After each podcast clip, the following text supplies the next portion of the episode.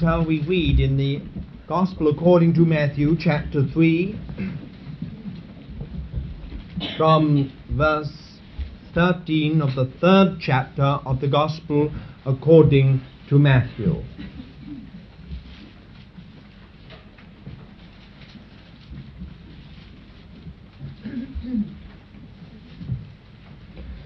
Then cometh Jesus from Galilee to the Jordan unto John to be baptized of him. But John would have hindered him, saying, I have need to be baptized of thee, and comest thou to me? But Jesus answering said unto him, Suffer it now, for thus it becometh us to fulfill all righteousness. Then he suffereth him. And Jesus, when he was baptized, went up straightway from the water. And lo, the heavens were opened unto him, and he saw the Spirit of God descending as a dove, and coming upon him. And lo, a voice out of the heaven saying, This is my beloved Son, in whom I am well pleased. Then was Jesus led up of the Spirit into the wilderness to be tempted of the devil. And when he had fasted forty days and forty nights, he afterward hungered. And the tempter came and said unto him, If thou art the Son of God, command that these stones become bread. But he answered and said, It is written, Man shall not live by bread alone, but by every word that proceedeth out of the mouth of God. Then the devil taketh him into the holy city, and he set him on the pinnacle of the temple, and saith unto him, If thou art the Son of God, cast thyself down, for it is written, He shall give his angels charge concerning thee, and on their hands they shall bear thee up, lest haply thou dash thy foot against a stone. Jesus said unto him, Again it is written, Thou shalt not make trial of the Lord thy God. Again the devil taketh him unto an exceeding high mountain, and showeth him all the kingdoms of the world, and the glory of them. And he said unto him, All these things will I give thee, if thou wilt fall down and worship me. Then saith Jesus unto him, Get thee hence, Satan, for it is written, Thou shalt worship the Lord thy God, and him only shalt thou serve. Then the devil leaveth him, and behold, angels came and ministered unto him. In the outline of the Gospel um, according to Matthew. Now, you will remember that we have said that, as I see it, the Gospel according to Matthew falls most naturally into a fourfold division. And this fourfold division we have here in this, uh, on this board. The advent of God's King, the proclamation of the kingdom by the King, the realization of the kingdom to be through Calvary alone, and the passion and the triumph of God's King. Now, last week we started upon the first of these divisions, the advent of God's King. And you will remember that after we'd said a number of uh, general things about the um, uh, outline of this gospel, we then spoke about the genealogy of the king. Now, tonight we come to the second um, subdivision of this first division, the birth of the king. I'm hoping that we may be able to complete the whole of this division, the advent of God's king, this evening, but I'm not sure that we shall. We shall take a little bit of time upon these first four chapters because it is here that we have the foundation for the rest of the gospel. Now we come this evening then to the birth of the king from chapter 1 verse 18 if you will take your Bible and open it at Matthew chapter 1 from verse 18 to verse 23 of chapter 2. The birth of the king. We have dealt with the pedigree of the king. The fact that he is the sum of the whole Old Testament. The, the Old Testament, in all its parts, is summed up in our Lord Jesus Christ. He is the Messiah King, the seed of Abraham, the son of David, the rightful, long promised Messiah. Now we come this evening to the actual birth of the King, the entry into the world as we know it of God's King. And we have a number of sub subdivisions. And the first um, is in this chapter 1 from verse 18 to verse 25. And it is the conception and birth of Christ. Now, I've told you that in our outline we cannot stay too long. We are not doing an analytical study. We are passing over this book, really, and seeking only to draw out the salient points. But there are three really important points in these verses from verses 18 to 25 of chapter 1. The first is this it is simply but dogmatically declared that the birth of God's King was not a natural birth. And all people who try to say that the Bible does not teach this are dishonest. Either you must throw out the scriptures altogether or accept what they teach. Now, in these few verses, we have the simple dogmatic declaration that the Lord Jesus Christ was conceived of the Holy Spirit and born through a virgin. We have in these few verses the virgin birth of our Lord Jesus Christ. And upon his virgin birth, the everlasting gospel by which we are all saved rests securely. Once you have destroyed the divine birth, the supernatural birth of our Lord Jesus Christ, you have destroyed the gospel. Now, here you will see it in verse 19.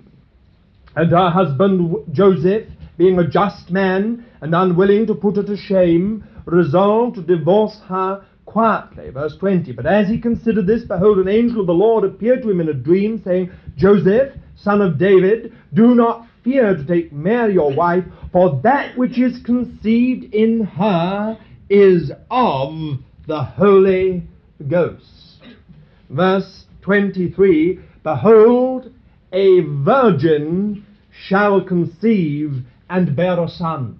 And again, back to verse 18, when his mother Mary had been betrothed to Joseph, that is, engaged, not married, engaged, before they came together, she was found to be with child of the Holy Spirit. Three times in these few verses, the claim is made that the Lord Jesus' birth, the birth of God's King, was not just a natural birth. It was the product of the Holy Ghost coming upon the Virgin Mary. That's the first salient point I wish to underline in this matter of the conception and birth of God's King. The second is this the declaration here within these verses, at the very beginning of the Gospel according to Matthew, of Christ's essential work. Of Christ's essential work. And it is of, of his essential work and calling and it is all bound up with the significance of his name. You will find that in verse 21. She will bear a son, and you shall call his name Jesus, for he will save his people from their sins. Now, Jesus is the Greek form, Aramaic Greek, then Greek form of the original Joshua or Jeshua or Jehoshua or Hosea or Oshea or Hosea. Down through the years, this name passed through all these different forms. And it simply means Jehovah is the Saviour. Or it can mean, as uh, legitimately, Jehovah or the Lord is salvation. Well, there's a glorious name. We have in these few verses the declaration of the essential work and calling of God's King. The Lord is the Saviour. That was to be his work, that was his calling.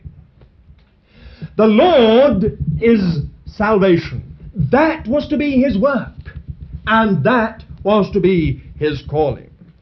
The third thing we have in these few verses, which so often we, we sentimentally, as it were, run over at Christmas, is in verse 23, where we read this Behold, a virgin shall conceive and bear a son, and his name shall be called Emmanuel, which being interpreted is God with us. Now, this does not just mean that God is behind us. And it doesn't just mean that God is blessing us. The significance of this name Emmanuel when it comes to the Lord Jesus is that God is here. Jesus is not a prophet. The Lord Jesus, God's King, is no mere king, human king. The Lord Jesus is not some great religious teacher. He is not some amazing and powerful reformer. The Lord Jesus, God's King, is God present. That is God manifest in the flesh. That is God made man. What a tremendous revelation then we have in these few verses. At the very beginning of the Gospel according to Matthew, born of the Holy Ghost, born through a virgin, his work and his calling, the salvation of his people, and his person, the mystery of his person. God made flesh. I wish I could stay the whole evening there. Now we go on to the next sub subdivision, which is from chapter 2, from verse 1 to verse 12. And it is the wise men's pilgrimage.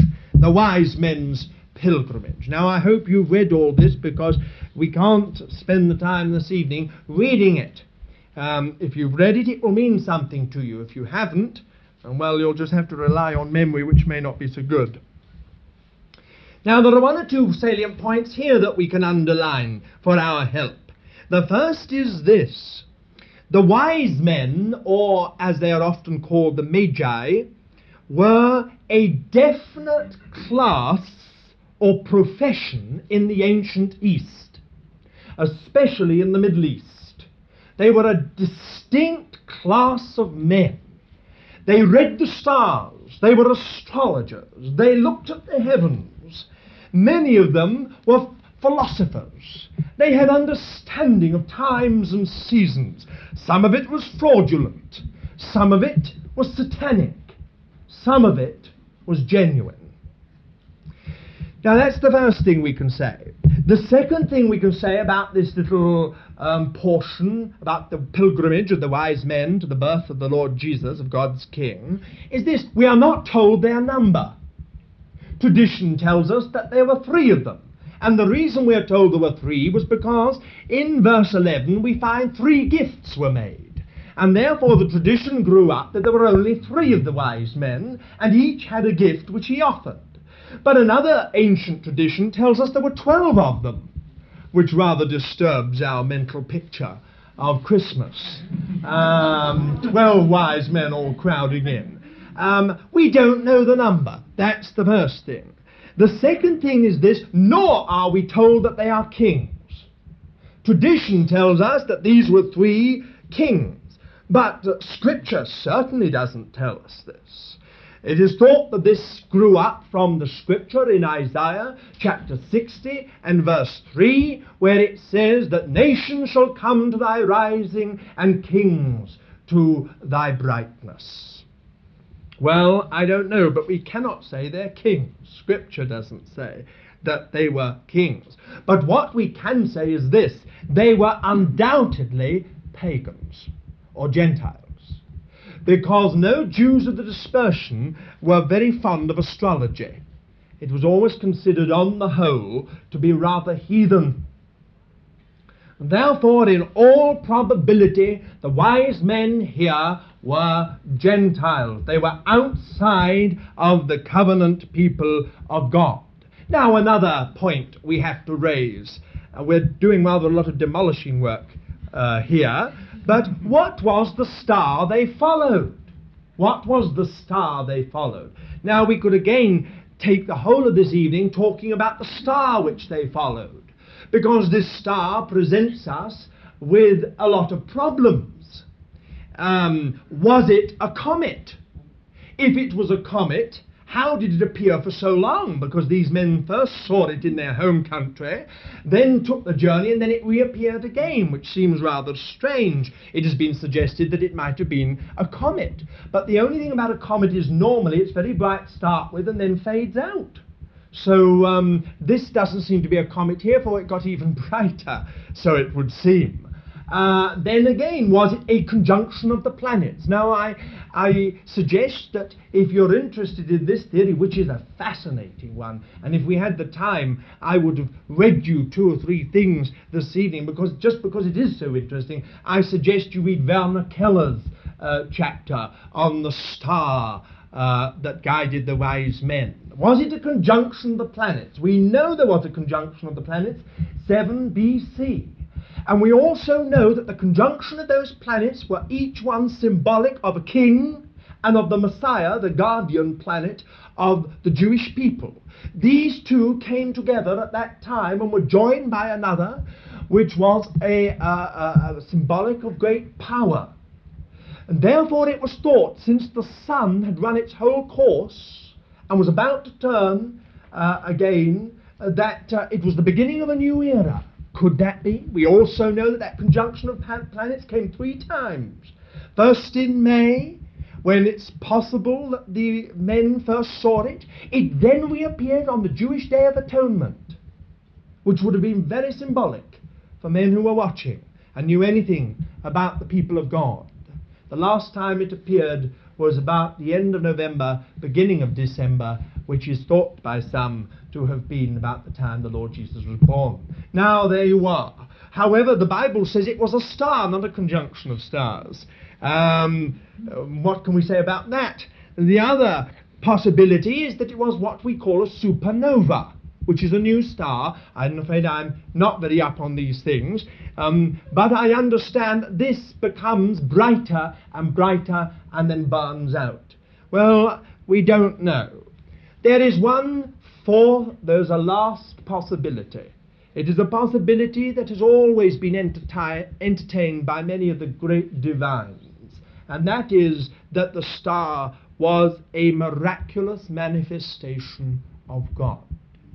Indeed, some of the old Puritan divines used to say that it was the Shekinah glory that had left Israel and was coming back and that this that would have appeared to be a star would explain how it went before them, which no star would do, um, from Jerusalem to Bethlehem. Well, there are many, many interesting theories, but what we do know is that they were guided by a bright and very shining light to the place where the Lord Jesus lay. Now, another little point we make about this portion is that the wise men's gift were in keeping with the ancient Eastern custom of presenting tribute gifts to a king.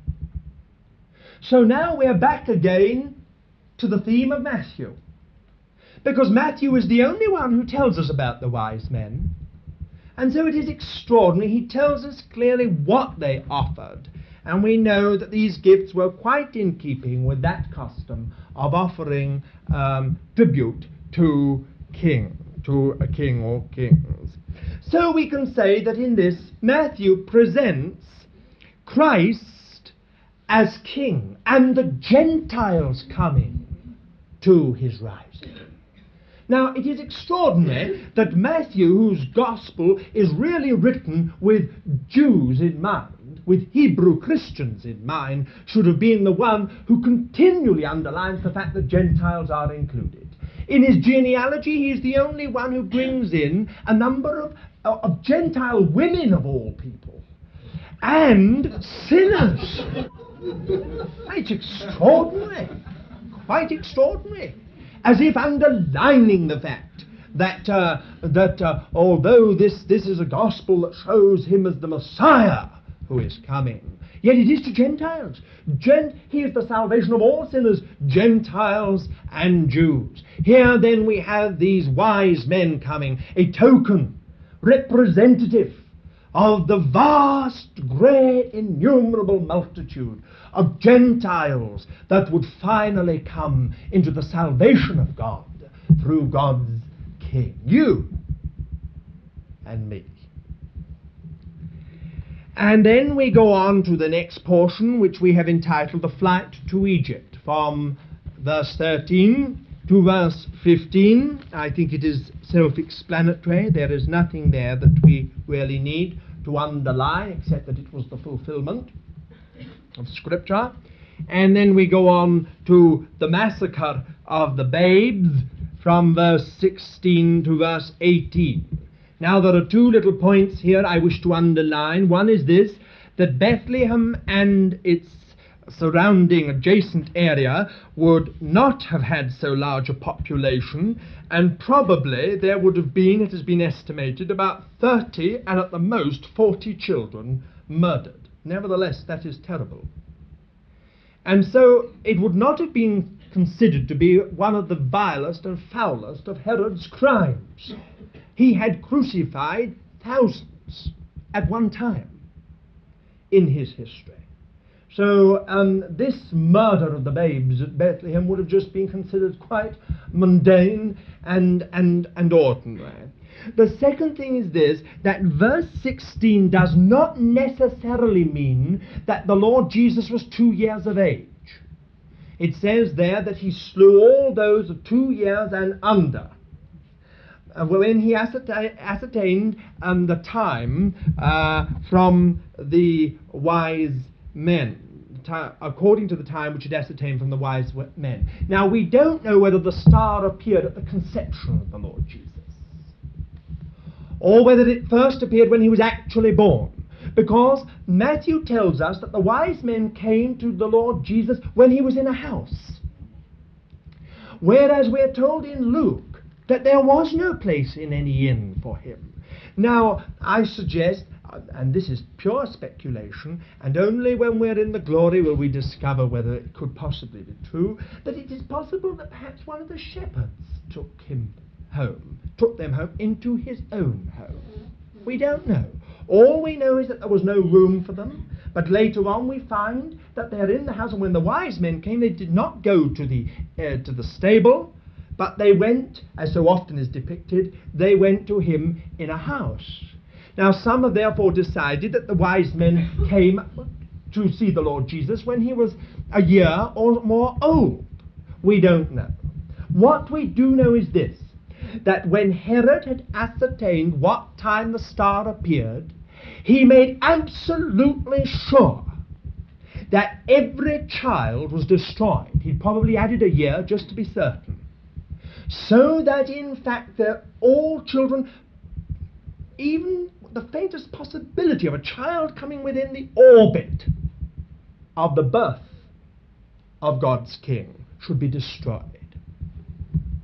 Then we go on to the uh, last portion in this division, the subdivision, the birth of the king, the return from Egypt. The return from Egypt from verse 19 to verse 23. I wonder whether you've noticed if you've been reading and if you underline anything, especially phrases. Um, um, Matthew is an, a, a remark- has a remarkably ordered mind and disposition. And I wonder whether you've noticed um, the way um, God speaks in dreams. If you've noticed that. Five times in these portions we've been considering, God spoke, appeared to Joseph or to the wise men um, in a dream. Uh, it seems that Joseph had a number of dreams, such as the type of man he was, possibly.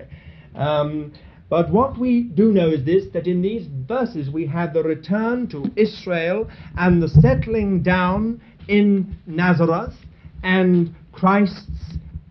Uh, um, uh, let me put it this way. In these verses, we have really, with the return to Israel and then the settling down in Nazareth, and then later the baptism of Christ in chapter 3, we have really the 30 hidden years. The 30 hidden years, of, of which so little is said in uh, Scripture. But these 30 years at Nazareth of normal, routine life and work lie behind the three years of Christ's ministry. Well, now there we there we've covered just very swiftly the outline, the birth of the king. Now we come to the next of these subdivisions, the herald of the king. For chapter three, from verse one to twelve. Now I have divided it again into two. The first I have called the preparation for the king, from verse one to ten. The preparation for the king. John the Baptist's ministry was to prepare a people for Christ's coming, cleansed, ready, and waiting for the kingdom of heaven. The outward sign of that readiness was baptism in the River Jordan with public confession of sin. Now, this is not Christian baptism, it is John's baptism. And as it were, his whole ministry was summed up and expressed in this sign. If people accepted the ministry of the herald of the king, they got baptized. If they rejected the ministry of the herald of God's king, they didn't get baptized. So eh, we have here uh, in this uh, a sign of repentance, not of new birth. A sign of repentance, not of new birth. So I think we could sum up by saying that the objective of John's John the Baptist's ministry is condensed in this baptism. Um, now, this is shown very clearly in these few verses. We are told, um, first in verse 2, repent, for the kingdom of heaven is at hand. Then it goes on, verse 6, um, uh, verse 5 Then went out to him Jerusalem and all Judea and all the region about the Jordan, and they were baptized by him in the river Jordan, confessing their sins. Now, again, you see, uh, verse 7 when he saw many of the Pharisees and Sadducees coming for baptism, he said to them, You brood of vipers, who warned you to flee from the wrath to come? Bear fruit that befits repentance.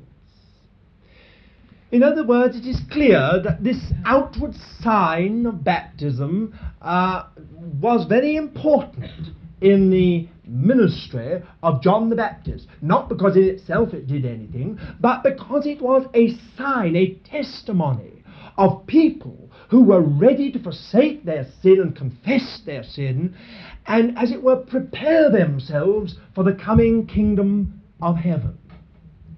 John, the key note of John's ministry was repent, for the kingdom of heaven is upon you.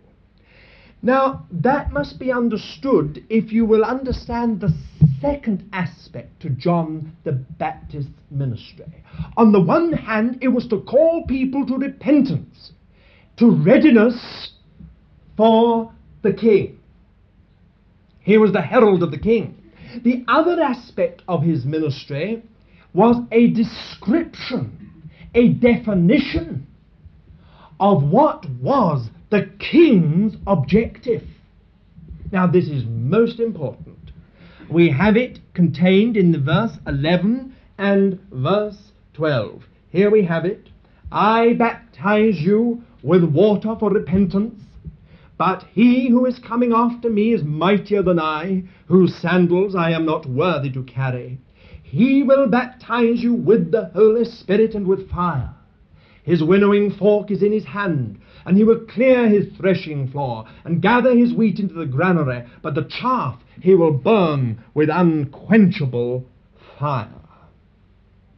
A description of the objective of Christ's ministry and work.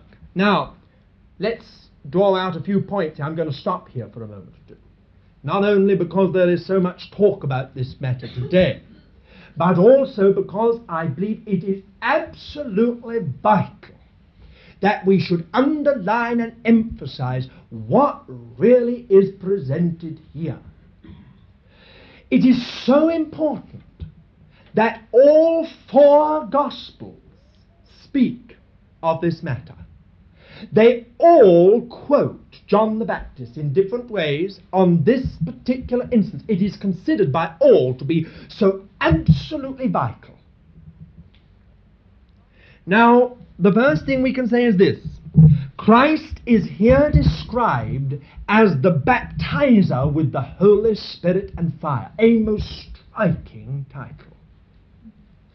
The baptizer with the, with the Holy Spirit and with fire. Stop and think.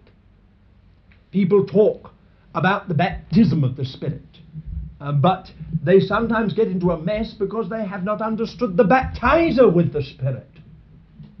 The first thing to get absolutely clear is who baptizes. Here we are. He who comes after me, he baptizes with the Holy Spirit and with fire. Now, in other words, as baptism in water unto repentance was the objective of John the Baptist's ministry, so this baptizing with the Holy Spirit and with fire is the objective of Christ's ministry and work. Now, what is meant here? It seems quite clear to me that this, this term is a comprehensive term, for it would be extremely strange if it only described one aspect of the Holy Spirit's work. Do you not think it would be extraordinary if we had at the beginning of each one of the Gospels uh, just an aspect. In other words, if really we are told that um, I, my ministry consists of calling people to repentance, that's my job. But his job is to give you power. That would seem to me to be an extraordinary, extraordinary, strange statement. If John the Baptist has given us, as it were, in a few words, what is the condensation of his ministry, then surely we must also understand that we have here the condensation of the Lord's ministry and work. What is this then? Well, the baptism of the Spirit would seem to me from these scriptures and from other scriptures to be a comprehensive term covering the whole work and ministry of the Holy Spirit. Now, if you will take your Bible, I want you to, to look through it and see whether this is so. First of all, Mark chapter 1 and verse 8. Mark chapter 1 and verse 8. I baptize you in water, but he shall baptize you in the Holy Spirit, or with the Holy Spirit. Luke chapter 3, verse 16.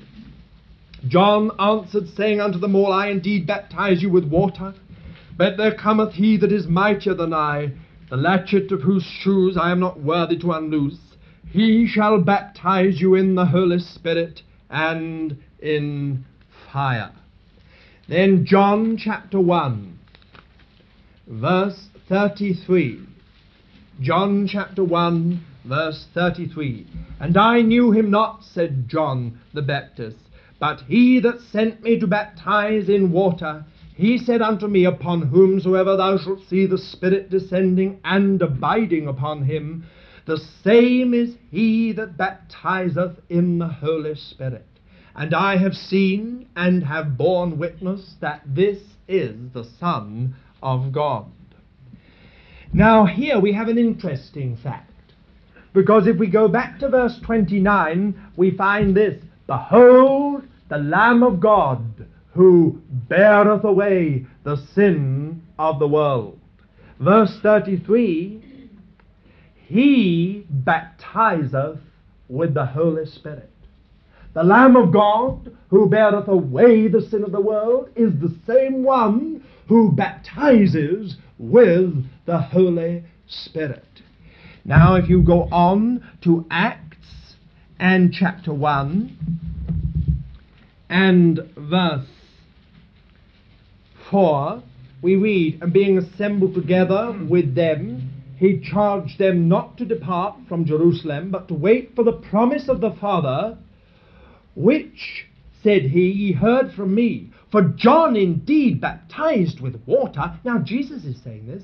But ye shall be baptized in the Holy Spirit. The Lord Jesus said this now.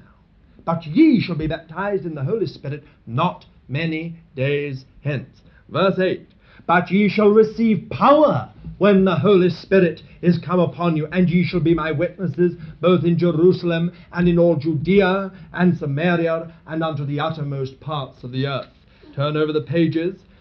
And we come to chapter 2. Now, here the word baptism of the Spirit or baptizing, being baptized in or with the Spirit is not mentioned, as in all these other instances, but we have got the description of what happened, which helps us to understand what is meant by the phrase.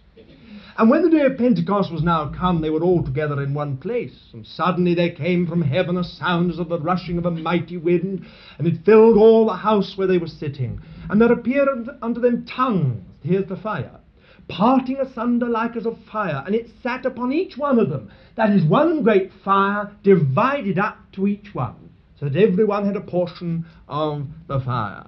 And they were all filled with the Holy Spirit, and began to speak with other tongues as the Spirit gave them utterance. Turn over the pages to chapter 11, verse 16, and we have John speaking. Verse 15.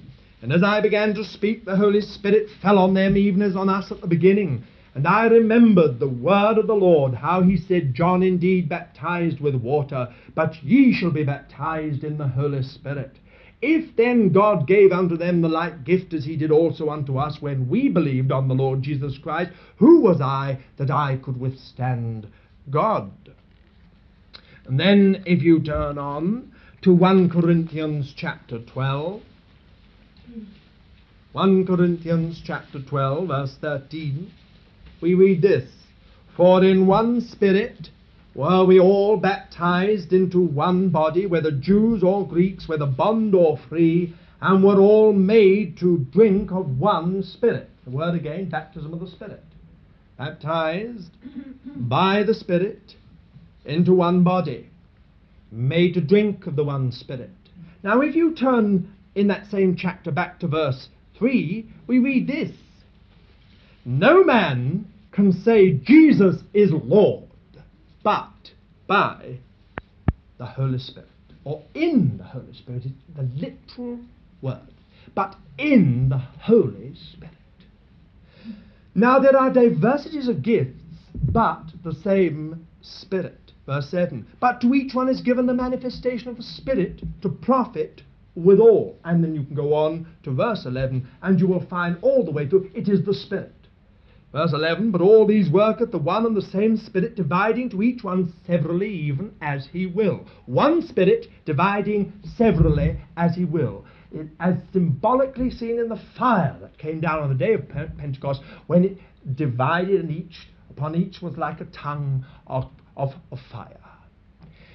Now, that is all, I think, very interesting. But we have to look at a few more scriptures if we can uh, understand this term. We have to turn back to Luke. This is where all the confusion comes, you see. From these scriptures, sometimes it seems we're speaking of those who've just been saved.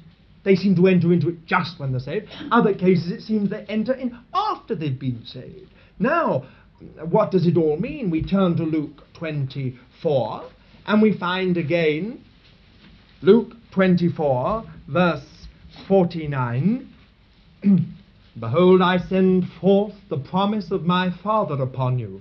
But tarry ye in the city until ye be clothed with power from on high. Clothed with power from on high. There's a description of what it means to be baptized with the Spirit and with fire, clothed with power from on high. Then, if you turn to John chapter 7, verse 37, we have, in different terms again, the same thing. But it expressly tells us so, although it doesn't say it's uh, used the phrase baptism with the Spirit. Now, on the last day, the great day of the feast, Jesus stood and cried, saying, If any man thirst, let him come unto me and drink. He that believeth on me, as the Scripture hath said, from within him shall flow out rivers of living water. But this spake he of the Spirit, which they that believed on him were to receive. For the Spirit was not yet given, because Jesus was not yet glorified. Now, when the Lord Jesus was glorified, the day of Pentecost came. We have one more scripture that we can turn to in Acts chapter 2, amongst many. Acts chapter 2, verse 33. Being therefore, Jesus, being therefore by the right hand of God exalted, glorified, and having received of the Father the promise of the Holy Spirit, he hath poured forth this which ye see and hear. Verse 39, 38. Brethren, uh, and Peter said unto them, Repent ye and be baptized, every one of you, in the name of Jesus Christ, unto the remission of your sins, and ye shall receive the gift of the Holy Spirit. For to you is the promise, and to your children, and to all that are afar off, even as many as the Lord our God shall call unto him. Now, we can't turn this into a study um, on the baptism of the Spirit because we are dealing with Matthew. But what I want you to understand this evening is that at the very beginning of the Gospel according to Matthew, in this section entitled The Advent of the King, the coming of the King, just before he steps out into his public ministry, which is to lead him to his great life work of our salvation, John the Baptist gives this most concise description of the objective of his ministry. What is it? He says, He baptizeth with the Holy Spirit and with fire. Just a sentence. What does it mean? Just a sentence. I say that if you whittle down that term to mean something less than the whole work and ministry of the Holy Spirit, you cannot by any means fit all the scriptures in. You've got to be dishonest. Somewhere or other, you've got to slide over scriptures. You've got to explain them away. The only way, in the end, you can explain it is this we have here a comprehensive term for the work and the ministry of the Holy Spirit. Everything. Now, is that true or is it not? Well, now let me go on. Give me a few more moments, and I think I shall be able to explain this if God gives the grace and the help. It is vitally important that you and I should understand that we can experience nothing let me repeat, absolutely nothing except by and through the Holy Spirit. It is impossible to know God, to understand God, or to experience anything of God initially, progressively, or finally without the Holy Spirit. If that was understood, you and I would begin to understand this glorious title, He that baptizes with the Holy Spirit and with fire. Do you honestly think that the Lord Jesus, He came into this world simply to give only power? Surely that's not all that's contained in this. My dear friend, in this title there is a spiritual universe, an ocean unexplored, world upon world in the Spirit. He that baptizeth with the Spirit, God is Spirit. He that worshippeth must worship him in spirit and in truth. Otherwise, we're just creatures of the soul, creatures of flesh, creatures of the dust. Our minds are limited, our tongues are limited, everything is limited. We're, we're, just, we're just in the realm of religion. But the, the breaking of the sound barrier is by the spiritual sound barrier, is by the Holy Spirit. Then you've gone right through into a new realm, into a new dimension. And how? By your striving, by your faith, by your zeal, by your devotion, my dear friend. Never. He is the baptizer with the Holy Spirit. And it has been on, on the, the solid basis of what he did on Calvary and finished on Calvary that he baptizes with the Holy Spirit. Now, what I say is true. I've said that we can experience nothing of God except by the Holy Spirit. Now, let me just run through just a few things. And I, I can't go through all the scriptures. Uh, I can only trust you uh, you get the notes that you will plough through the scriptures and see whether these things are so. New birth, born of the Spirit. Union with Christ, he that is joined to the Lord is one spirit. Knowledge of God.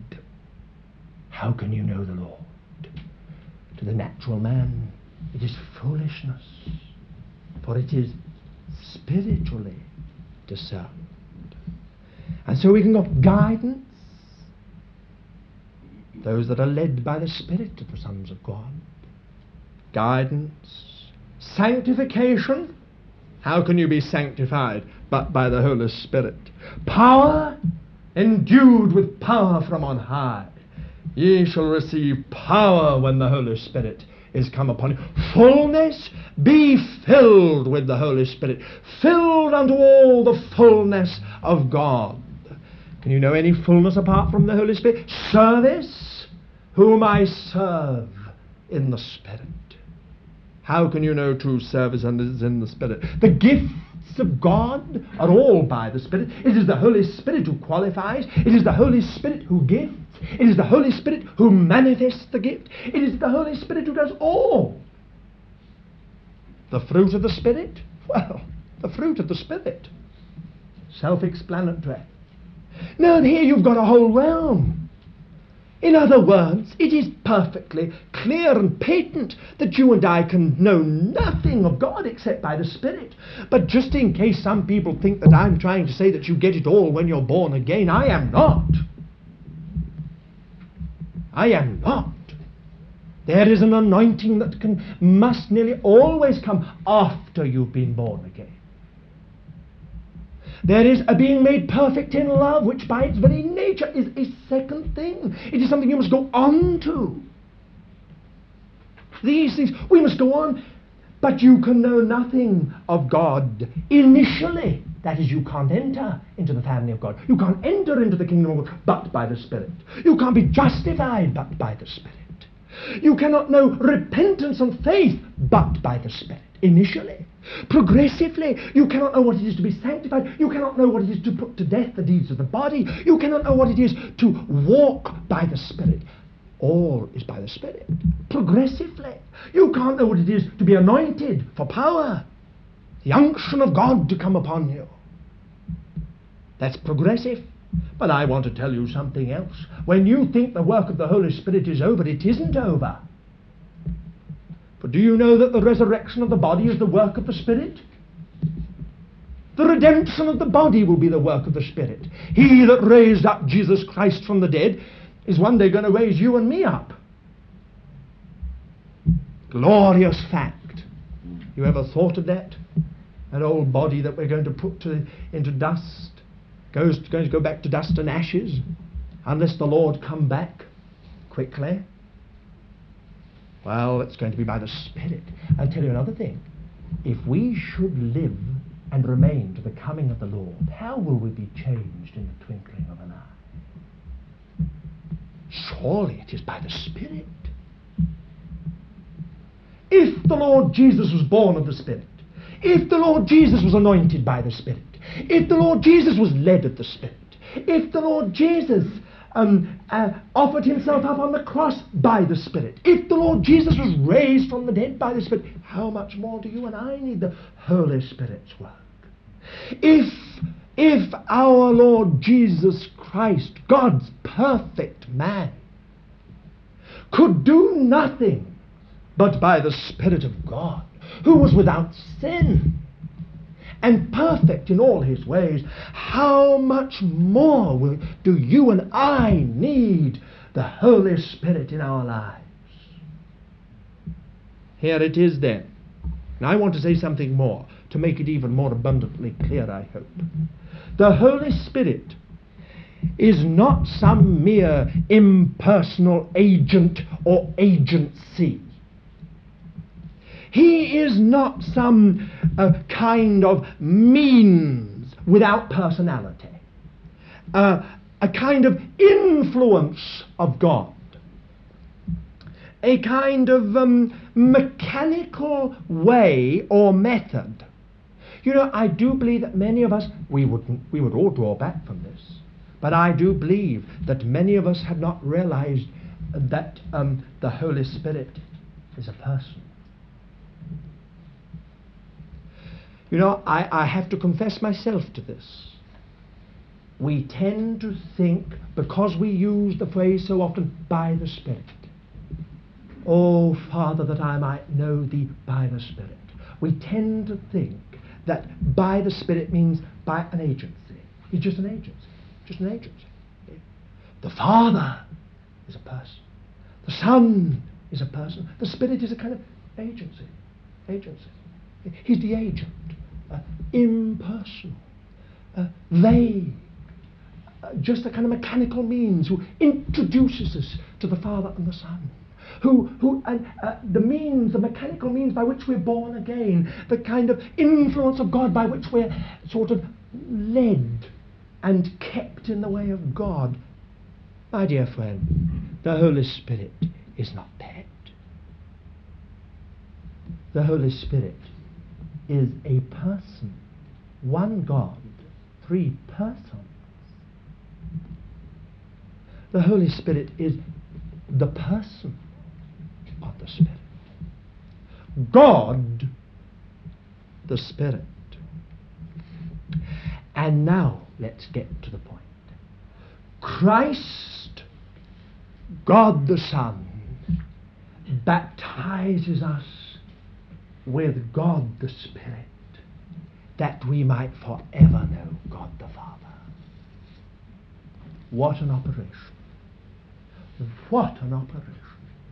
Did you realize that you, unworthy, sinful, insignificant, you, were the operation in which the whole triune God has worked? God the Son bestowing God the Spirit that you might know God the Father. That was why Jesus came. You see, God the Son's work, his calling, was to go right through, right through human life, right through to death, and then through the grave, up back to the throne of God, that God the Spirit might be bestowed upon us by a glorified, enthroned Son. And why has the Holy Spirit been bestowed upon us? That we might just have ecstasies? Thank God that sometimes there are ecstasies. That we might just have a thrill? That we might see tremendous things, miracles, works, signs, wonders? Is that all? Oh, my dear friend, you're on the, you're on the edges of his ways. You're just on the edges of his ways. Do you think God is a God of fireworks? You think God is only interested in just sort of a kind of outward display of things? Why, that's only the evidence that he's present. That's only the evidence that he's here. He can do anything he wants to. But the real thing is this that you and I, by God the Spirit, may be brought back to God the Father through God the Son. There you are.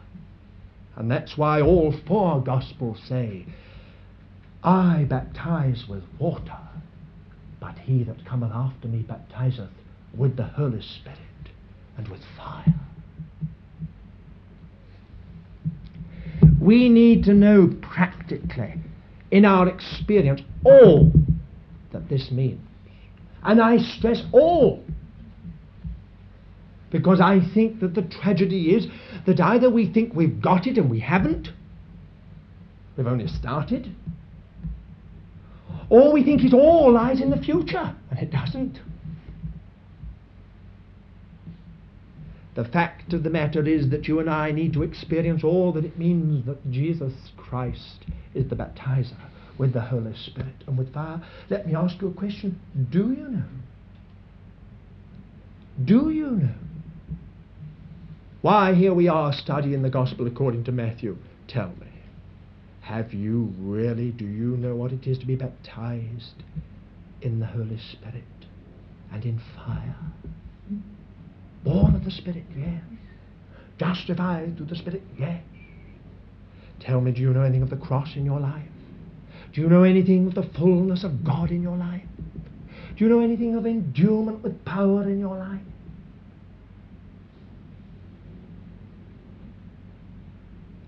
That's what it means. Oh, that you and I might experience something more of the meaning of this. That Christ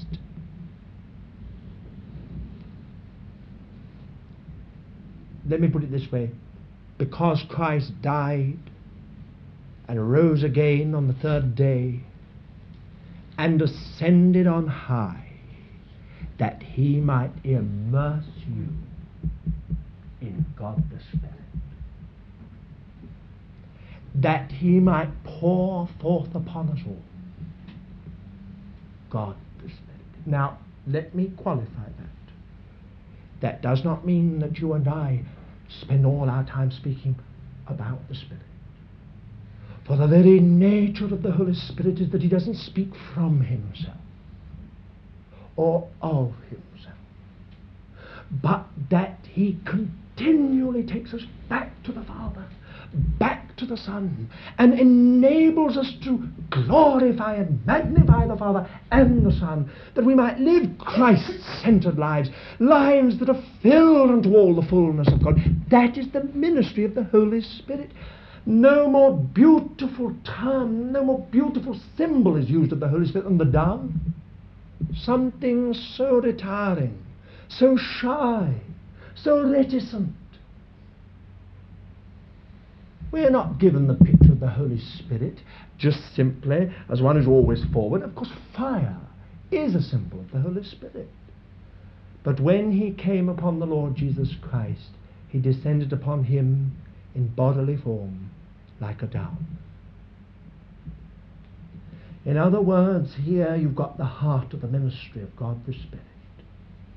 That's why the scripture says, grieve not the Spirit. It's an extraordinary thing. It doesn't say grieve not Christ.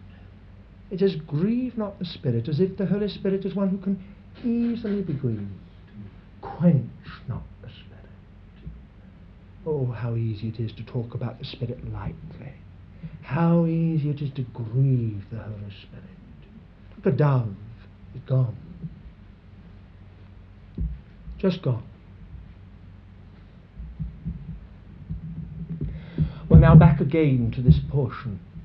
The kingdom of heaven can only be entered, experienced, enjoyed, and served by, in, and with the Holy Spirit.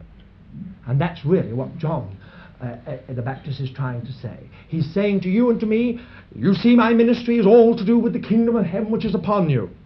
I tell you that the King is the one who baptizes, who bestows, who gives the Spirit of God, the Holy Spirit. He baptizes in the Holy Spirit and in fire. You can't know entry into the kingdom apart from the Holy Spirit. You cannot know what it is to experience the kingdom of heaven but by the Holy Spirit. You cannot know what it is to serve the kingdom of heaven but by the Holy Spirit. Now then, who are we introduced to? The Holy Spirit? No, John's led us to the heart of the matter. He, He baptizes with the Holy Spirit and with fire. In other words, we're back to Christ. You see, you can't. The kingdom of God is within the Spirit. The kingdom of God is not, listen, is not eating and drinking, but righteousness, peace, and joy in the Holy Spirit. The kingdom of God is within the Spirit of God. How can we get in? Only by Christ. How can we enjoy it? Only by Christ. But how? Because Christ is the one who can give the Holy Spirit. He can baptize us with the Holy Spirit and with fire. But just in case we've overlooked one little point here, do note it says, He baptizes with the Holy Spirit and with fire. It's a point some people overlook. And with fire. Which means this, that you can't get into the kingdom of God without fire. So what are you looking for, dear child of God? You're wanting to get into the kingdom the shortest possible way? You want to enjoy it with the minimum of suffering and trial? Fire, fire speaks of warmth. fire speaks of energy. Yes, fire speaks of light. Yes, fire speaks of purging. And if you read these verses, you will see that there is a purging work as well. Baptized with fire. Do you know that? Does that explain why your way is sometimes rather difficult? Does it explain why it's not all a bed of roses? Because on the one hand, God has bestowed upon you the Holy Spirit, yes, but He's also bestowed fire. Well, there's such a lot that we could say. I think really we've come to the end of our time this evening. Uh, perhaps we should conclude by simply saying, you see, there is a whole realm into which you and I are brought by the Holy Spirit. Now, the tragedy of the matter is this that many Christians don't even know, as we've heard in these last days, that there is a Holy Spirit. It's tragic. Often you find people who know they're saved, they've made a decision for Christ, they know He's forgiven them, objectively they know He is their Saviour. But beyond that, they know nothing. That's why sometimes we enter into an experience of the Holy Spirit that turns us upside down and eclipses our conversion. It seems so tremendous that our conversion seems quite small compared with it. As if we've been turned right upside down and we don't know where we are. Tremendous, tremendous experience. Well, now, many of us may have to come into that if we don't know the work of the Holy Spirit like that. God will lead us. But remember this it is Christ who is the baptizer. Don't you think you can get there on, under your steam? Don't you think that by your works you can obtain the Holy Spirit? It has come home to me like this. and this is where I will end. You won't find this in the notes, by the way. This is how it's come home to me. I received the person of Christ when I was converted by the Spirit. There comes a time when I must receive the person of the Holy Ghost by Christ. Quite simple. There must come a time in my life where I suddenly realize that the Holy Spirit is a person. That doesn't mean that the Holy Spirit was not in me. Oh, not at all. For every single child of God, the Holy Spirit is within, indwelt by the Holy Spirit, born of the Holy Spirit. Truly. But there comes a time when you realize, I know it happened in my experience in, in a very simple way. I wandered for a few years in darkness, just trying, trying, trying to live the victory life I heard so much about and couldn't live. And then one afternoon I spent an afternoon in prayer. And in that afternoon it was just as if heaven opened to me. There were only two things in it. The first was this I realized for the first time that God, the Holy Spirit, was within me. And that He was within me to reproduce the life and character of the Lord Jesus Christ. It was a revelation. I had received the Lord Jesus Christ by the Spirit. And I was born of God, but I didn't know what it was to live in His life. I didn't know what it was to be led of the Spirit. I didn't know what it was to really inwardly know Him. Oh, I had plenty of experiences in one way or another, but uh, nothing really that I could say was rivers of living water. Nothing like that.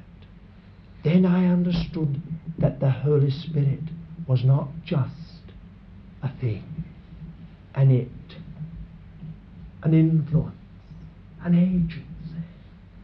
I understood that the Holy Spirit was a person and that he was within. I received him. That's what it means when some people say they've received the Holy Spirit. It doesn't mean they've never, he's not there. It means that they say, Come, you're a person. I give myself to you. You're a person. Just as I realized when I was converted that Christ was a person. By the Spirit, I received him. My whole salvation depended upon him. Now I know theologically I could be shot down on this completely, theologically. But it may help you to understand that. I received the person of the Lord Jesus by the Spirit. There came a time when I realized that the Holy Spirit was a person to be received by Christ the bestower. Two sides. Well, have you received the Holy Spirit like that? Have you? Is He in you like that? That's where the Lord's leading us in these days. Not just to the tinsel, not just to the outward, not just to those things that are important and are necessary, but one day will go. I'll tell you one thing, my dear friend. There'll come a day when all these things will cease. But the Holy Spirit will never cease.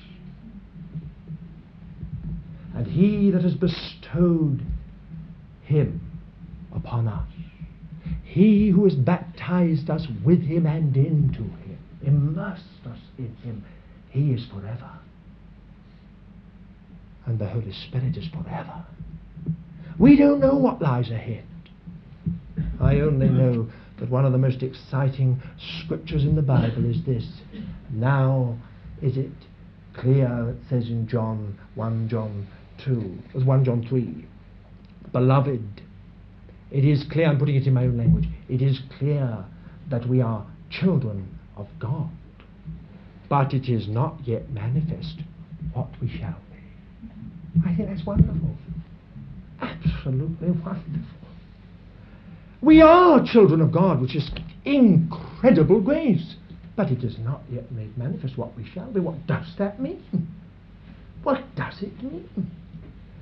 The signs, the gifts, the scaffolding will one day disappear.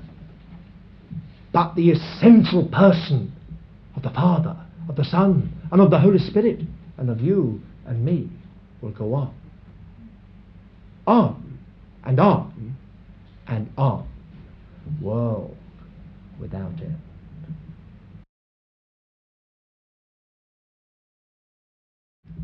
May the Lord open our eyes to what it means. At the very beginning of this gospel, He baptizeth with the Holy Spirit and with fire. Shall we pray?